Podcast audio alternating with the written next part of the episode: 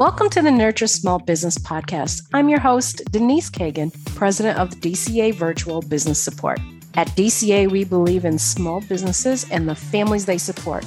Learn more at dcavirtual.com. In today's episode, we will be talking to Denis O'Shea, who founded Mobile Mentor in New Zealand in 2004. Since then, he's moved the company, well, excuse me, expanded the company here to the US. He is currently in Nashville. And the company helps millions of people unlock the full potential of their technology. Welcome to the show, Denis. Thank you, Denise. Pleasure to be on your show. Thank you. You're in you're in Nashville, which is you know the the country music capital, and I see a guitar on your wall behind me. Can you tell me about that? that was a, a, birthday present my wife gave me on my fiftieth, and it's a pretty unique guitar because it was signed by the Edge from U2. He went to the Fender factory, he picked out the parts, he designed it, and he signed the top of the guitar. So it's a pretty okay. special piece. How and I'm, nice! I, and, I, am new to this, so I'm just. Uh, I'm inspired by being in Nashville and learning to play guitar. So you're inspired, but you're still learning. I'm still learning. I think Perfect. it's a life, uh, probably a lifelong learning curve. So I'm throwing myself into it. Absolutely. I know we talked a little bit before the show about some of the data that you've collected, and we're going to touch on a lot of topics just so that our, our listeners are aware. The data is relative to how you build your company and hire into your company. But let's start with a, let's back up a tiny bit and talk about you've got massive amounts of ransomware breaches going on right now. I literally think I got something in my email last night that said LastPass had been breached. I saw that too. That's frightening. Yep. Yep. So, what's going on there? What's happening is that we are all so much more vulnerable now than we were pre pandemic, and the bad actors, the cyber criminals, are taking advantage of us. So if you think about what's changed, you know, in the last couple of years, we, most people have moved from working in an office environment that had network security and firewalls and a whole bunch of security in place to working from home. So the new security perimeter is now in suburbia. It's our home offices like where I am right now and probably where you are. Mm-hmm. And in some cases, we're using personal devices that are not owned by the company. We're not configured by our company. We're connecting over consumer grade internet you know, I'm on a Verizon connection, and, and most people are on Verizon or AT and T or something like that, and we're sharing that connection with the TikTok generation and the YouTubers and the Netflixers and and all that, and so we're essentially using consumer devices on a public uh, internet connection to do our work. So we're more vulnerable now than we've ever been before. Ooh. so many so many questions just came to mind um you know and and i want to get into the data but i first want to say let's first address the consumer products the consumer um, internet and for small business owners just what are some basic steps that they can do just to make themselves safer if that is the scenario First thing would be to make sure that the machines, the, the computers that your employees are using are secure, have some security on them. So ideally, they need to be managed by the company or monitored by the company. They need to have up to date software. So not allowing them to fall behind because that's probably the number one way that the bad actors get into our environments is they exploit software bugs that are known. They're called zero day bugs. So a bug that's in the software from the time it was published. And the bad guys find out about this and they're able to get into our environment through that zero day bug. So when a vendor, whether it's Apple or Microsoft or whoever releases a software update or a fix or, or a patch, it's really important we install that quickly because it's really a race between the bad guys who know about the bug and the good guys who sold us the software trying to fix it. And that race has been going on for the last 20, 25 years. And sadly, the bad guys are winning. Mm. The good guys are spending billions trying to keep up and make their software better. But as you can see, the bad guys are extracting crazy amounts of money from ransoms mm-hmm. and, and pure theft from us in society. And it was primarily healthcare and education they came after during the pandemic and then government services because they're going after the soft underbelly, the, the, the, the least secure parts of society. And it's really tragic that they're doing that, but that's where they're getting their money. So they're following the money. And another way to know that is there was a list published of all the COVID funds that went to the schools during the pandemic. I think there were three rounds of COVID funds. So you can mm. go on the hmm. internet, you can find a list, a spreadsheet showing how much money your local school received during COVID. But the bad guys can find that list too. So they know exactly how much to ask for with the ransom that they're imposing on the school. So they're simply following the money. Oh no. After the weak parts of society and people who are vulnerable working on personal devices on a consumer grade connection out of the office, out of mind. So you can you can see what's happening here. Yes, we we had a client once that was an engineering firm and um, based out of Italy, but also had a U.S. office, and we worked with the U.S. office. The story's super simple. Their in-house admin received an email that says, "You have a package from the post office. You know, here here's your document." And she called the post office, and of course, the post office doesn't know anything about internet security, and they're like, "Well, open it." So she did, and Yes, I see you making a face. Ransomware, their whole, you know, storage of all their documents, blueprints, and all of that stuff. Yeah. Um, and it was really expensive and messy for them to get mm that cleaned up. So there's a lot of risk there when it comes to to ransomware. So one thing that you said was ensure that you know your employees' computers are protected and keeping up with the software. So if I'm not mistaken, a lot of this endpoint security not only does the antivirus scanning and you know malware scanning but it also notifies you when something's out of date. And recently internet explorer pretty much is like hey it's not supported anymore. So it's pretty much vulnerable in my opinion. Absolutely. And anyone still using windows 7 or windows xp and you might laugh but there are organizations out there a lot of hospitals who for some reason are still using you know unsupported out of date software that has known bugs and vulnerabilities Oh my tragic, goodness. But that is actually happening. And if you think about what we do as knowledge workers, you know, if, if you're in front of a computer most of the day, there are three things you probably do throughout the day that create risk. You type passwords mm-hmm. and you click on links mm-hmm. and you open attachments. Mm-hmm. Those three things are probably the three riskiest things that you could do because every time you type a password, you take a risk that that password is being sniffed or, snooped on, or there might be some key logging software that's capturing passwords you're typing. So every time we type a password, that, that's a risk.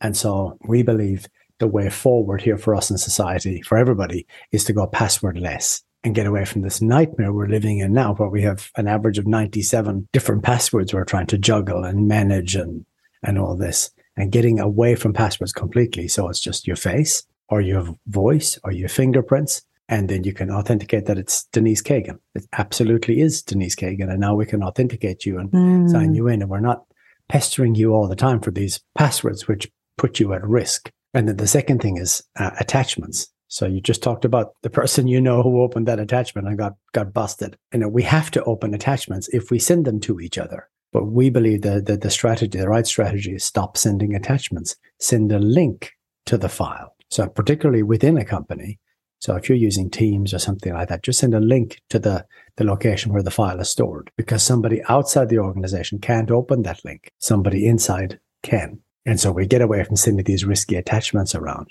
And then the third thing is having, you know, if you're using the Microsoft Office or Microsoft 365, every time you click on a link, a scan is run to see how does this link actually resolve and where does it go? And does it create a vulnerability? Or does it expose me in any way? And if not, then it will open. But if it presents as it being a problematic link, then you know the machine will put on the brakes and say, "Uh, uh-uh, don't go any further with this. This is mm-hmm. dodgy."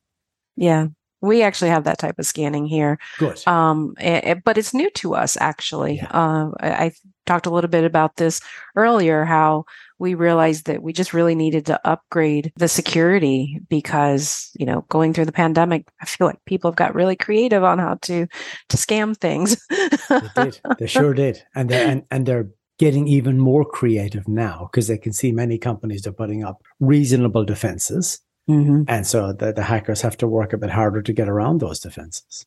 Talk to me a little bit about the data. Um, I, I know you've collected a lot of data on on remote workers and you know hiring and how to balance the security with the employee experience. So talk to me about that data a little bit. Sure. So the data had a few a few landmines in it we didn't expect. So firstly we, the way we did this was a, a nationwide study of a thousand people on the front line of industry. And we looked at industries that are regulated, where you're federally mandated to protect something a patient record, a student record, financial record, a citizen record. And so you would expect those organizations would have their house in order when it comes to security and the way mm. they do mm. things. And we found that the, the first big finding was that people on the front line of most organizations don't actually care too much about security. And we know that because we asked one very simple question, which was, what's most important to you, your personal privacy or your organization security? And boom, the answer was 80 20. Mm-hmm. 80% of people care deeply about their personal security, only 20% uh, about their organization's security. And we also found that people are just completely fatigued with passwords. And not just the fact that they have so many, but it's the pain of trying to manage them all and where you save them or how you store them or what you do with them. And you mentioned LastPass, which is a great product. And for all the people out there who don't have it, you know, I recommend it as a free version. You have one strong password, and inside the vault, you have all your other passwords. It's a no brainer, but people don't use it. Only 31% of people from our research are using a password management tool. Yeah, we encourage our clients to. We it's right. just so much easier. They can securely share passwords with us without us even seeing what the password is. Yeah. But the reality out there today in society is 31% of people write their work passwords in a personal journal. write them down. 24% of people put them in a personal app on their smartphone, which is usually a personal device. So you've got work passwords in a personal device. And then I think about 20% of people put their work passwords in a spreadsheet or a Word document, which is probably synced somewhere like Dropbox. So we've got a problem with password hygiene in society today. We're just careless with what we're doing with our passwords and we're fatigued with passwords. So we're getting lazy. And we now know from other research that 15% of people base their passwords on their pet's name. Mm pet's that, name, and it's often a combination of the pet's name and a date of birth or the last four of the social or something like that, or the, or the season or the month in which they created it. So if I can find out your pet's name from your social media profile and maybe find out your date of birth or, or, or, or your street name, there's a good chance I can figure out one of your passwords. And if I figure out one of your passwords, I might be able to get into a cluster of your accounts.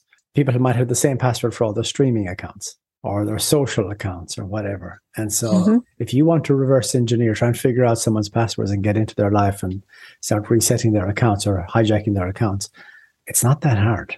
You know, you bring up something about social media, and this is a soapbox thing for me on Facebook. Everybody plays those games where they inadvertently disclose their birth date and other personal facts about them and they're set up as fun games. And you know when you're sharing that information just amongst friends and you can guarantee it's just amongst friends it is a fun game. Yep. However you never know who's looking at it. Exactly. And you've just given away you know a, a critical piece of identifiable information. Absolutely. I don't even have my birthday public on facebook nor my phone number. Good, good. but is your pet's name there Probably. However, I don't use my pet's name in I don't use my pet's name in any of my passwords. Good for you. You're part of the you're part of the 85%. Or eh, eh, I think I may have in the past, but I, have gotten wiser. You know, you know more, good. you do better. Yeah. And look, the advice I would give anyone who's trying to figure out how to do good passwords is create a really long expression. Like it can be a sentence I like muesli for breakfast or whatever, whatever it is. Make it a long sentence, maybe with a couple of numbers. And that's all it has to be. And you don't need to change it often. And that, that's how you get into the vault and all your others are in there and they can be randomly generated by the software. Yeah. And I've told my team to use things like nonsensical things like pink sky, blue earth. I mean, those aren't hard words to remember, but when you put them together, you've got about a 15 character password yeah. 12 to 15 yeah. characters, which is much harder to break. Much harder. Yeah. Yeah. The other thing we learned from the research was um, Gen Z present as a totally different community in the workforce today. Totally different to millennials or Gen X, my generation, or the baby boomer generation. And they're a really interesting bunch because they don't see or observe security in the workplace or notice it in the way other generations do but they're hyper focused on their personal privacy, which is really interesting for a couple of reasons. One, they are the generation that splash their lives all over social media. They do so knowingly, but they're also the ones most focused and most cognizant of their personal privacy. And when it comes to security, Gen Z is the only generation of the workforce with no recollection of 9 11. Mm. So I bet everybody else, uh, all your listeners probably can remember where they were, what they were doing, who they were with on the day. And it had a profound impact on all of us. And our lives changed over the next 20 years.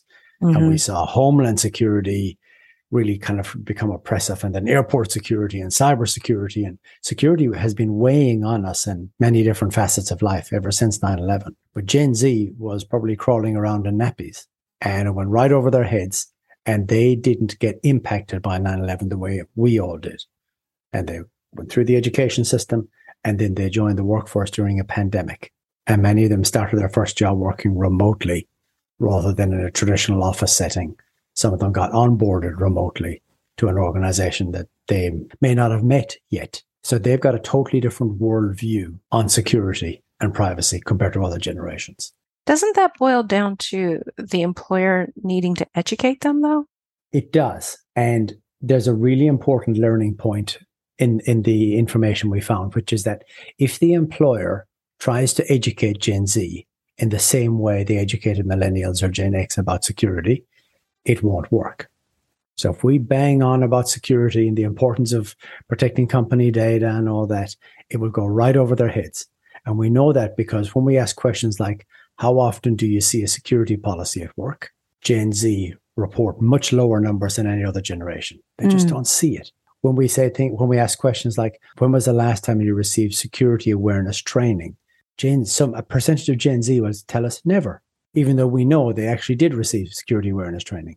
So it doesn't stick. It doesn't register with them. It's not not something that's in the frontal lobe as a as something they they care about or think think about on a daily basis.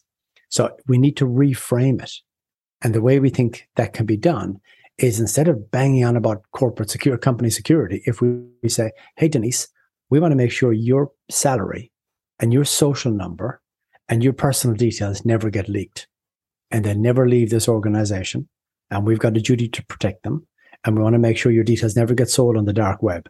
And the same applies to your colleagues and by extension to our patients or our students or our customers. And so now I've got your attention because it's about mm. you and your data. Mm-hmm. And this is how we need to communicate to Gen Z. Interesting. So, wow.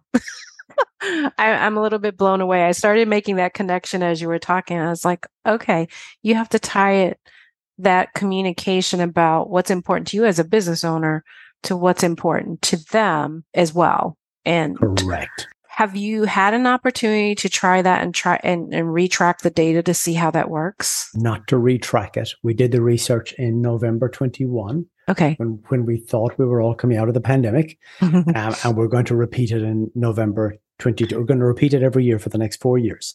So we'll have a five year kind of longitudinal Ooh. track of the data and see how perceptions are changing, how attitudes are changing, how work behaviors are changing. Because uh, we think the next few years are going to be fascinating as Gen Z comes into the workforce. And, you know, every company you talk to needs more employees, needs more, we need mm-hmm. more teachers in society. We need more nurses. We need more drivers, servers. So Gen Z is the source of all the talent that industry needs. And we need to learn to be really good at embracing Gen Z bring them into the workforce in a very constructive way and set them up for success. And so we want to track what happens as Gen Z comes into the workforce over the next five years. They get their first job, then they'll get promoted, then they'll become managers, then they'll become leaders. Meanwhile, we're getting a bit older. And so before we know it, Gen Z will, they'll be running the show. They will be running the workforce. And so how they show up is, is super interesting.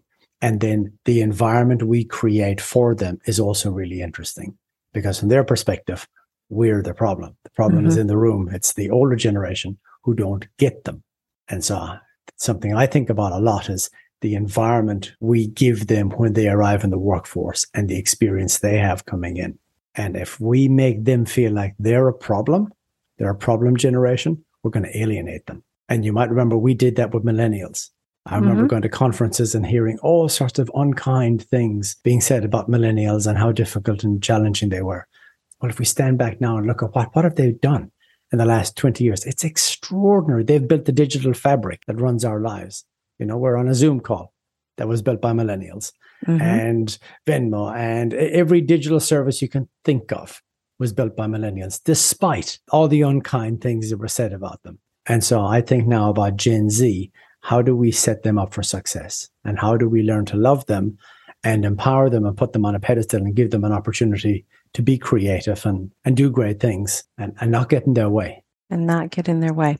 So, Denis, I have a question. You are a cybersecurity Microsoft Office partner. And so your area of expertise is, is technology, but you jumped on the deep end to get these stats on the generational differences. How did you go from, how did you get there?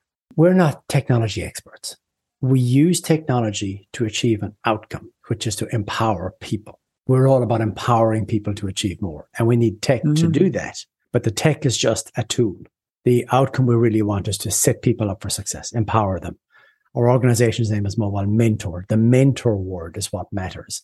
It's not the technology we're using because that will change every couple of years, but mentoring people or sooner, setting people or sooner. There you go. So for me, it's about understanding how the technology impacts people when it, where it gets in the way, where it holds us back, where it makes us vulnerable, but more importantly, where it can set us up for success and enable us to collaborate and share and be creative and, and do great things. So I care really deeply. I'm very passionate about the impact on people. I'm an engineer, but I actually don't care about the technology. I'm fatigued with technology. I'm not sure I've ever heard an engineer say that. I honestly, I am so fatigued with technology. I have no interest. I get stuff, you know, 100 emails a day with, hey, there's this is breakthrough technology. I'm like, so what? but if you if you but if you show me something that's about how people are using technology to do something better, faster, cheaper, smarter, that's much more interesting to me, at least at this point in my career. Care mm-hmm. about the people impact rather than the bits and bytes. So tell me about who you work with typically. What are the types of clients that you typically work with? Typically organizations that have hundreds of employees. That's typically our, our client base. Mm-hmm. And they typically have a, a mobile workforce or a distributed workforce. So they've got people working from home. They might have some people working in an office. They might have some people traveling again. They're kind of all over the place. Mm-hmm. And they've probably got a lot of different devices. So they might have some work laptops. They might have some personal devices at home. They've probably got tablets and smartphones, a mix of BYO devices and company owned devices they're probably using the Microsoft applications. And a lot of the value we provide is showing people how they can get more value from what they've paid for. Because we find most organizations have bought the Microsoft 365 suite of products and they're using about a quarter of what they've got. but they're also paying other vendors for the same functionality they've got. So we mm-hmm. often help rationalize that, get people set up well on the Microsoft technology, get it all working securely, mm-hmm. and you know empower them to be successful with it and then we, we provide support services around that. So we're, you know, 60 second response time if somebody has an issue, they're talking to a real person. You said 60 seconds? Yeah, one minute. Wow. Yeah. That's pretty impressive. Well, if you think about it, when when remote workers have a problem, they really it's usually and when they need help, they really need help and mm-hmm. they don't mm-hmm. have the option of walking up to an IT person in the office and saying, Hey, can you help me with this? Because they're remote and they can get frustrated very quickly. So we work remotely as well. So we know what it's like to be isolated and feel like you're not getting the, the support you need. So we've just built this support service that's very responsive and, and is there. So if you have a problem, you call us, we solve it, move on. Perfect. How many eh, people does your company employ? How big are you? We're about 78 people at the moment. Nice. Nice. And you've been in business since 2004? 2004. Yeah. Heading for uh, our 18th birthday.